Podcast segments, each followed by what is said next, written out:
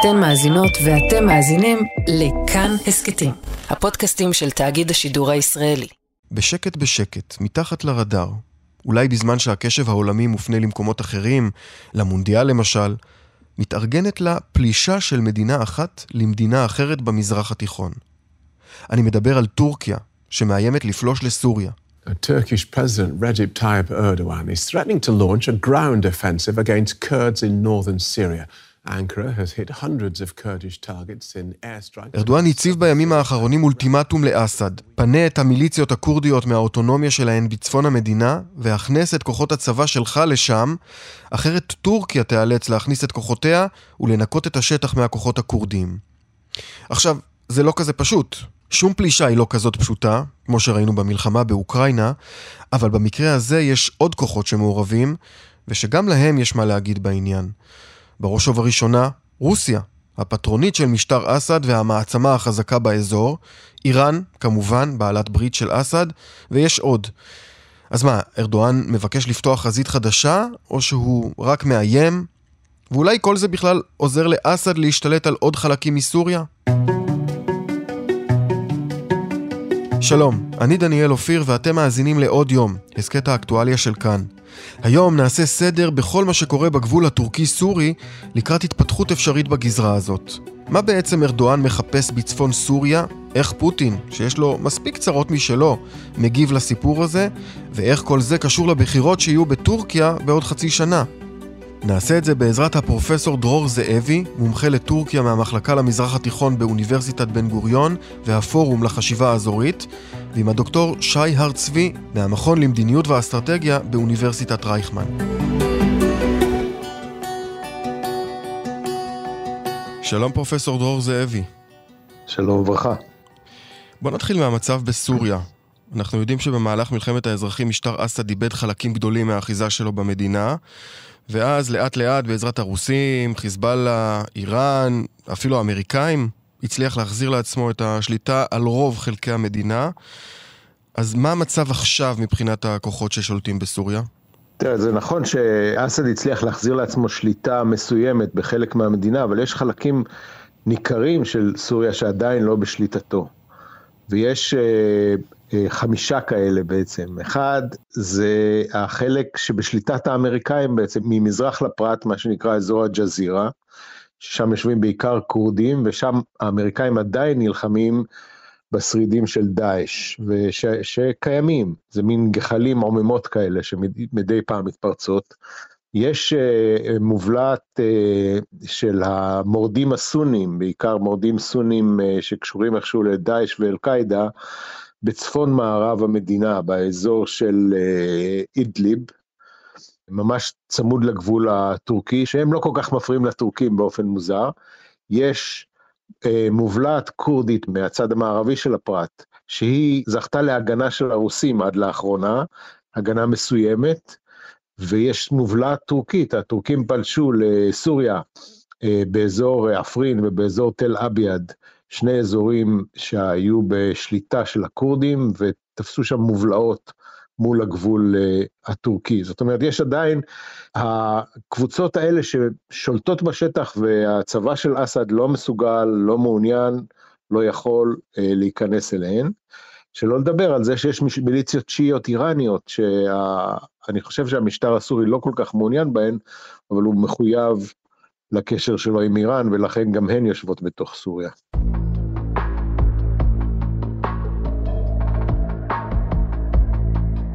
אז המצב שם עדיין אה, רחוק מלהיות אה, הגמוניה של אה, משטר אסד, אז איך בכל זאת היחסים של אסד של המשטר המרכזי של דמשק עם האוטונומיות הכורדיות בצפון? תראה, הכורדים בצפון לא מתים על משטר אסד, אבל הם עוד פחות אוהבים את המורדים הסונים, האסלאמים הרדיקליים, כן, דאעש, אל-קאעידה ונגזרותיהן, שנלחמו נגד משטר אסד בצפון. לאורך מלחמת האזרחים הם קיימו איזושהי הבנה שקטה עם משטר אסד ברעיון של האויב של אויבך הוא ידידי, הם די הסתדרו עם המשטר של אסד, וגם עכשיו אני חושב שהמשטר של אסד מעדיף אותם בטח על אה, כיבוש טורקי ובוודאי גם על המורדים הסונים. אז יש איזשהו מודוס ויבנדי, יש איזושהי הבנה ונכונות לעבוד ביחד של המשטר הסורי עם הקבוצות הכורדיות האלה. עכשיו, לפני כמה שבועות היה פיגוע גדול בכיכר טקסים באיסטנבול, בטורקיה. בלב המרכז התיירותי ההומה של איסטנבול. שלום רב לכם, הטרור חוזר לרחובות איסטנבול, לפחות שישה הרוגים ועשרות פצועים בפיגוע תופת של מחבלת מתאבדת שפוצצה מטען חבלה באזור הקניות הכי מוכר וצפוף... וארדואן מיהר להפנות אצבע מאשימה לעבר הכורדים. מה קרה בעקבות הפיגוע הזה? תראה, צריך ראשית לומר שהכורדים מכחישים בתוקף, ה-PKK, המחתרת הכורדית בתוך uh, טורקיה, מכחישה בתוקף שזו, שהיא אחראית לפיגוע. יש שאלות גדולות לגבי מבצעי הפיגוע, כן, האישה שביצעה, שנתפסה באזור הפיגוע וככל הנראה שמה את הפצצה, טוענים שהיא כורדית, יש על זה ספקות גדולים, אבל בינתיים המשטר הטורקי טוען בתוקף שזה היה פיגוע של ה-PKK, ומאז הוא התחיל להתארגן לפלישה נרחבת יותר לאזור הכורדי. בשבוע שעבר הייתה תקיפה לכל אורך החזית, מהים התיכון עד הים הכספי כמעט, זאת אומרת כל, ה, כל האזור שבו אה, יושבים אה, האנשים שלפי תפיסת הטורקים מסייעים למחתרת הזאת.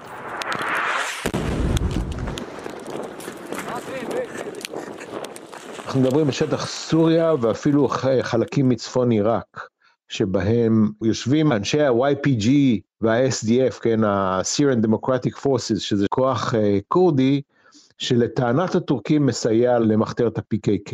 אנחנו מדברים על הכוחות הסוריים הדמוקרטיים, שהם בעצם כן, מיליציה כורדית. כן, אין לנו עדויות מאוד מובהקות לכך שזה נעשה, שיש שם סיוע, אנחנו יודעים שיש קשרים. בשנים האחרונות פחות שמענו על uh, המחתרת הכורדית, בטח לא פיגועים בסדר גודל כזה, בטח לא במרכז תיירותי הומה.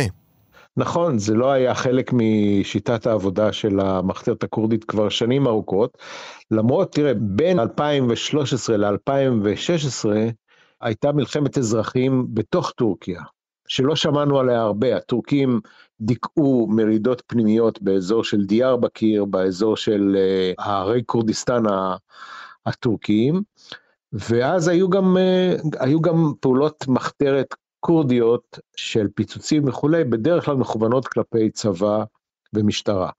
מאז איכשהו זה נרגע, המאבק עבר לסוריה כשהטורקים פלשו לתוך סוריה, ומאז לא שמענו על פיגועים כאלה, זה מאוד מוזר וחריג שיש אה, פיגוע אה, כורדי כזה בלב איסטנבול, לא מתאים לשיטת הפעולה שלהם וחריג ברצף של הפעולות.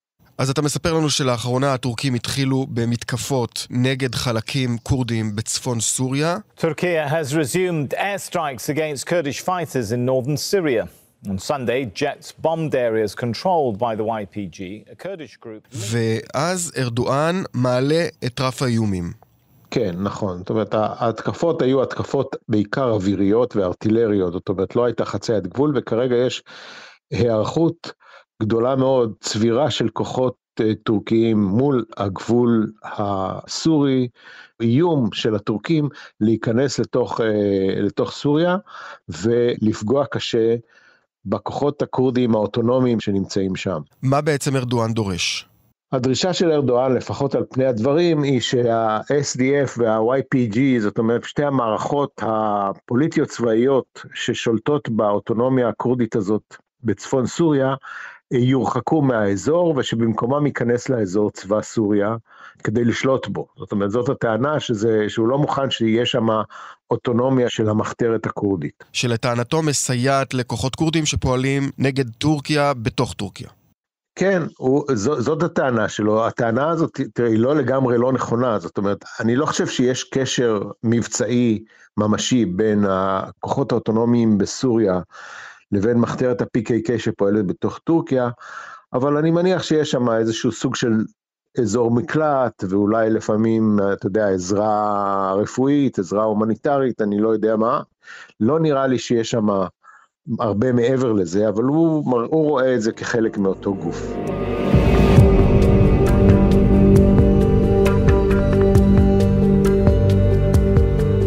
אז עכשיו הכדור במגרש של אסד, מה האפשרויות שלו, מה הוא יכול לעשות? תראה, צריך להודות שהמצב בצפון סוריה השתנה. שתי המעצמות הגדולות שעד עכשיו אה, נתנו איזשהו סוג של הגנה לכורדים, מסתלקות מהאזור באופן כללי. הרוסים עסוקים מאוד באוקראינה, כמו שאנחנו יודעים, מעבירים כוחות מסוריה לאוקראינה ומחלישים מאוד את הנוכחות שלהם בשטח שם. גם מתברר שהאיום הרוסי הוא לא כזה גדול, וגם האמריקאים אה, מוטרדים מאוד ממה שקורה שם, ופחות אה, מוכנים להשקיע באזור הנידח הזה של סוריה. ולכן גם הטורקים וגם הסורים חושבים שיש להם סיכוי להשתלט על האזורים הכורדים האלה באופן אה, סופי. יכול מאוד להיות שיש איזשהו דיבור ברמת אה, שירותי ביטחון בין השירותים הסוריים לטורקים, שאומרים הטורקים יגידו אנחנו נכנסים ואחרי זה אנחנו מזמינים פנימה את הכוחות של, אה, של אסד. אבל אני מעריך שהטורקים לא, לא, לא יסמכו על אסד ולא יסמכו על כוחותיו, בטח לא בשלב הנוכחי, ויעדיפו שהצבא הטורקי יישאר שם. אז מצד אחד אסד היה שמח לממש את הריבונות שלו על כל חלקי סוריה, למרות היחסים הטובים יחסית שלו עם הכוחות הכורדיים, עם האוטונומיה הכורדית, הוא כמובן מעדיף לשלוט בעצמו.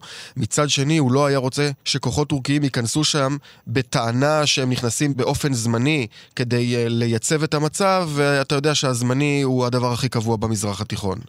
נכון, זה מאוד מדויק. אה, צריך לזכור גם אה, שארדואן מתחיל להכין את עצמו לבחירות של שנה הבאה.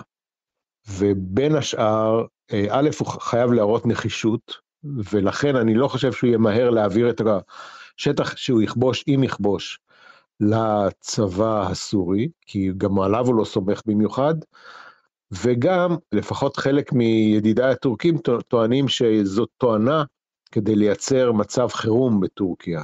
זאת אומרת, אנחנו נכנסים לאזור הכורדי, אמ, יש שם התנגשויות, יש שם מאבקים, ואפשר יהיה לטעון למצב חירום שאולי ייתן לו נקודות זכות לקראת הבחירות הקרבות. כי בסך הכל אה, ארדואן מרגיש שהמעמד שלו לא מספיק יציב עכשיו בתוך טורקיה?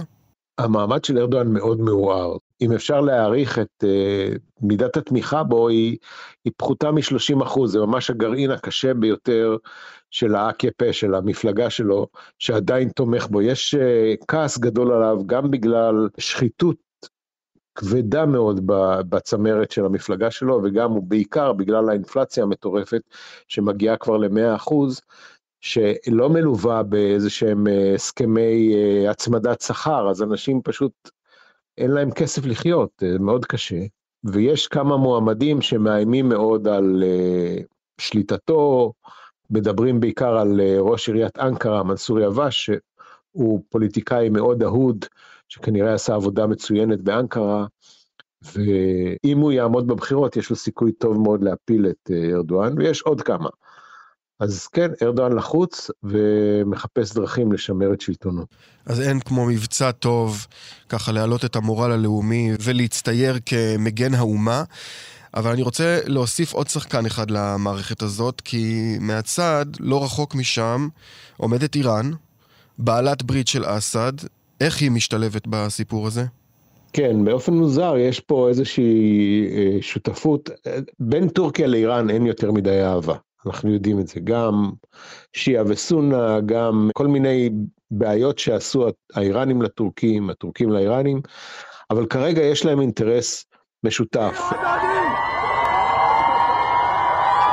המהומות באיראן שהתחילו עם אה, מותה של מחסה אמיני, שהייתה כורדית, התגלגלו מהר מאוד גם לאזור הכורדי, שנמצא בעיקר בצפון איראן, מול הגבול הטורקי. והאיראנים הם מתקיפים שם בכוח צבאי, בכוח של משמרות המהפכה, מדכאים את ההתקוממות הכורדית הזאת, או מה שהם רואים כהתקוממות כורדית, בצורה מאוד ברוטלית.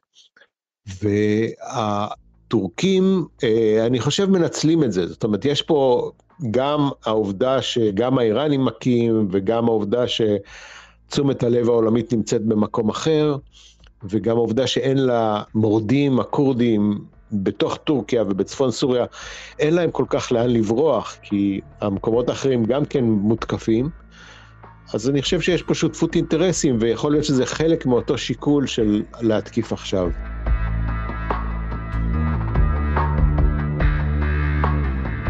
פרופסור אה, דרור זאבי, תודה רבה לך. תודה רבה. נרחיב את המבט עוד קצת על הזירה האזורית והבינלאומית, כי בסיפור הזה, כבר אמרנו בהתחלה, לא מעורבות רק מדינות המעגל הקרוב, אלא עוד מדינות ומעצמות בעלות אינטרסים, וטורקיה צריכה לנווט בין כל אלה.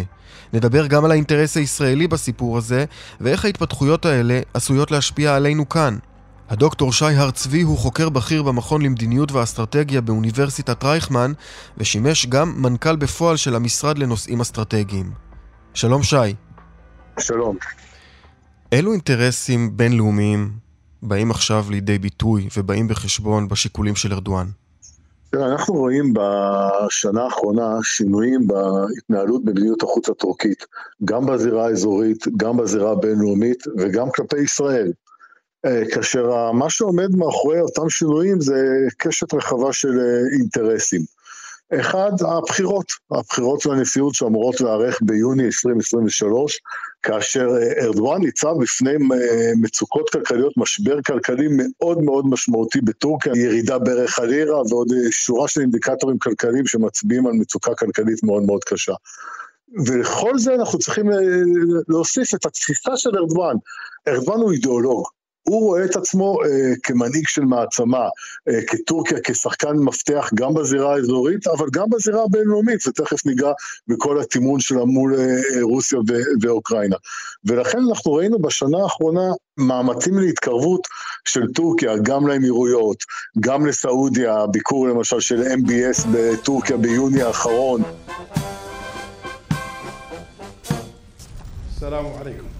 אה, וכמובן לחיצת היד עם הנשיא סיסי לפני מספר ימים במונדיאל בקטר, ועוד שורה של אה, מהלכים, כולל אה, בחינה אולי אפשרות לאיזשהו נרמול היחסים מול סוריה, וזה נובע מההבנה הטורקית שכמעצמה ולנוכח המצוקות הכלכליות, יש חשיבות רבה ביותר לשיפור ולשדרוג מערכת היחסים שלה עם מדינות האזור, שבסופו של דבר גם מביאות כסף.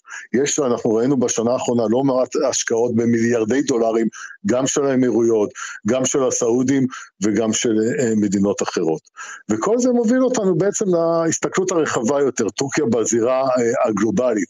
ובעצם אנחנו רואים גם פה טורקיה או ארדואן תופס את עצמו אה, כמנהיג, כאחד שיכול למלא תפקיד משמעותי גם במשברים אה, בינלאומיים, ואולי הדבר המשמעותי ביותר שאנחנו רואים זה כל ניסיונות התיווך שלו אה, בין אה, רוסיה לאוקראינה, גם מפגשים שהיו בטורקיה וכמובן הסכם החיטה רב החשיבות שנחתם בטורקיה לפני כמה חודשים בתיווך טורקי. Russia and Ukraine have signed a deal to reopen Ukrainian ports on the Black Sea for grain exports, raising hopes of easing the global food crisis.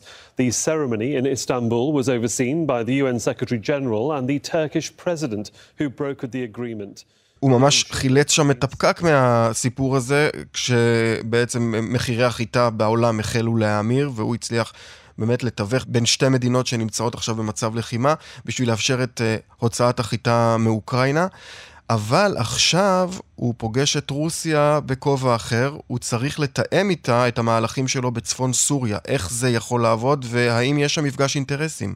בסופו של יום בדיוק, זאת אומרת, המשחק הטורקי הוא מאוד מאוד מורכב, אתה רואה אותם מול הרוסים מצד אחד מתווכים בנושא של החיטה, אה, קונים גז מרוסיה, אה, מצד שני מספקים מל"טים לאוקראינה שהאוקראינים משתמשים בהם נגד הרוסים, זאת אומרת המשחק הטורקי המאוד מאוד מורכב ואין ספק שבסוריה רוסיה היא שחקן מפתח, שחקן מאוד משמעותי שהטורקים בוודאי לוקחים אותו בחשבון. Russian President Vladimir Putin and his Turkish counterpart are meeting once again. It's the second round of talks between the leaders in just 17 days. ולכן יש הבדל בין שאתה תוקף, והטורקים ביצעו מאז הפיגוע ב-13 בנובמבר מספר תקיפות נגד יעדים אה, כורדים בצפון אה, סוריה, יש הבדל בין תקיפות לבין אה, לקדם מבצע צבאי חדש, לא אומר שזה לא יקרה, כי הטורקים עשו כבר מספר מבצעים בשנים האחרונות, אבל למערכת השיקולים מול רוסיה, לתיאום מול הרוסים, יש חשיבות רבה, ובהחלט ייתכן, מה שהזכרתי קודם לכן, הניסיונות אולי, הגישושים לנרמול היחסים מול סוריה, גם הם לא בוצעו בלי עידודה של אה, מוסקבה בשל האינטרס אה, הרוסי הרחב. אתה רואה מצב שבו ארדואן פועל בצפון סוריה בלי תיאום ואישור רוסי? אישור אני בטח לא חושב שהוא, שהוא מחפש, תיאום הוא, אולי הוא ישאף, אבל לא בטוח שזה מה שבסופו של דבר אה, יניע אותו. הוא יסתכל על קשת רחבה של אה, אינטרסים, כולל הסיטואציה הפנימית, אם למשל אה, יהיו פיגועי טרור נוספים בטורקיה, שהאצבע המאשימה, הטורקים יוכלו להפנות בצדק או שלא בצדק לעבר הכורדים, בהחלט ייתכן שהוא יגיד, אוקיי, אני הולך לאיזשהו מבצע מוגבל בצפון סוריה.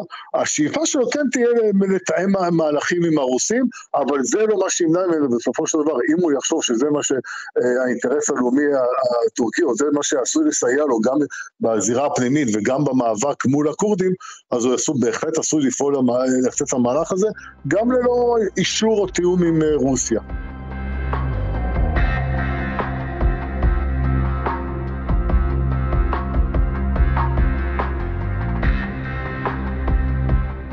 בוא נסגור את המעגל הזה עם ישראל. אתה כבר ציינת שארדואן מחמם יחסים עם כל מיני מדינות שהיה איתם במצב הרבה יותר בעייתי בעבר.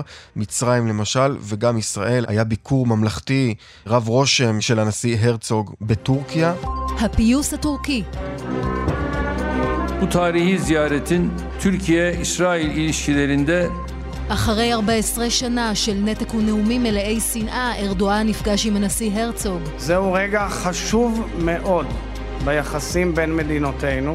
היו שיחות בין אה, ארדואן לראשי הממשלה בישראל, בנט ולפיד. מה הוא מרוויח מזה ואיך זה מתקשר לכל הסיפור שאנחנו רואים עכשיו שם בצפון סוריה? מערכת היחסים בין ישראל אה, לטורקיה ידעה עליות ומורדות בשני העשורים האחרונים מאז אה, עלייתו של ארדואן לשלטון בתחילת שנות האלפיים, וכמובן כולנו זוכרים את אירועי המרמרה ב-2010, שבעצם הובילו להידרדרות מאוד מאוד חריפה במערכת היחסים הבילטרלית, והיא נשענת בסופו של דבר גם על, כמו שאמרנו, ארדואן אידיאולוג, התפיסות שלו הן במידה מסוימת, אפשר גם להגדיר, יש לו תפיסות אנטי-ישראליות, אבל בסופו של דבר גם יש לו אינטרסים, והוא מקדם אינטרסים. הוא זיהה את השנה האחרונה, כמו שאמרנו, את האתחול המחודש המסוים במדיניות החוץ הטורקית, בא לידי ביטוי גם אה, מול ישראל, כפי שציינת את הביקור של הנשיא הרצוג, שיחות הטלפון, גם עם ראש הממשלה המיועד נתניהו, שמערכת היחסים איתו הייתה מאוד מאוד עכורה במשך שנים רבות מאז אה, המרמרה, גם איתו התקיימה שיחת טלפון לפני אה, מספר ימים. הוא רואה בישראל כשחקן חשוב, כוח אזורי, שכדאי לשתף איתו פעולה במציאות אה, אה, הנוכחית, אולי גם שחקן שיכול לסייע לו בחימום היחסים מחדש עם אה, וושינגטון, ולכן אנחנו רואים את ה, מה שנקרא את הניסיונות הטורקיים לחמם מחדש את היחסים עם ישראל, אבל צריך לשים סימן קריאה מאוד מאוד גדול, בעיקר כיצד תתפתח מערכת היחסים של ישראל מול הרשות הפלסטינית, התנהלות ישראל מול ירושלים, שהם עשויים בסופו של דבר להוביל מה שנקרא להתהפכות היוצרות עוד פעם, ופתאום נראה את ארדואן אה, שנוקט גישה מאוד מאוד אה, נוקשה כלפי ישראל. זאת אומרת, התהליכים האלה הם כרגע מתקדמים, אבל אני אומר, אנחנו צריכים צעד צעד להתקדם איתם, כי יש לא מעט מוקשים אה, אפשריים בחימום מחודש של היחסים הבילטרליים בינינו לבין הטורקים, כדי להגיד, אכן פתחנו עידן חדש. דוקטור שי הר צבי, תודה רבה. תודה רבה.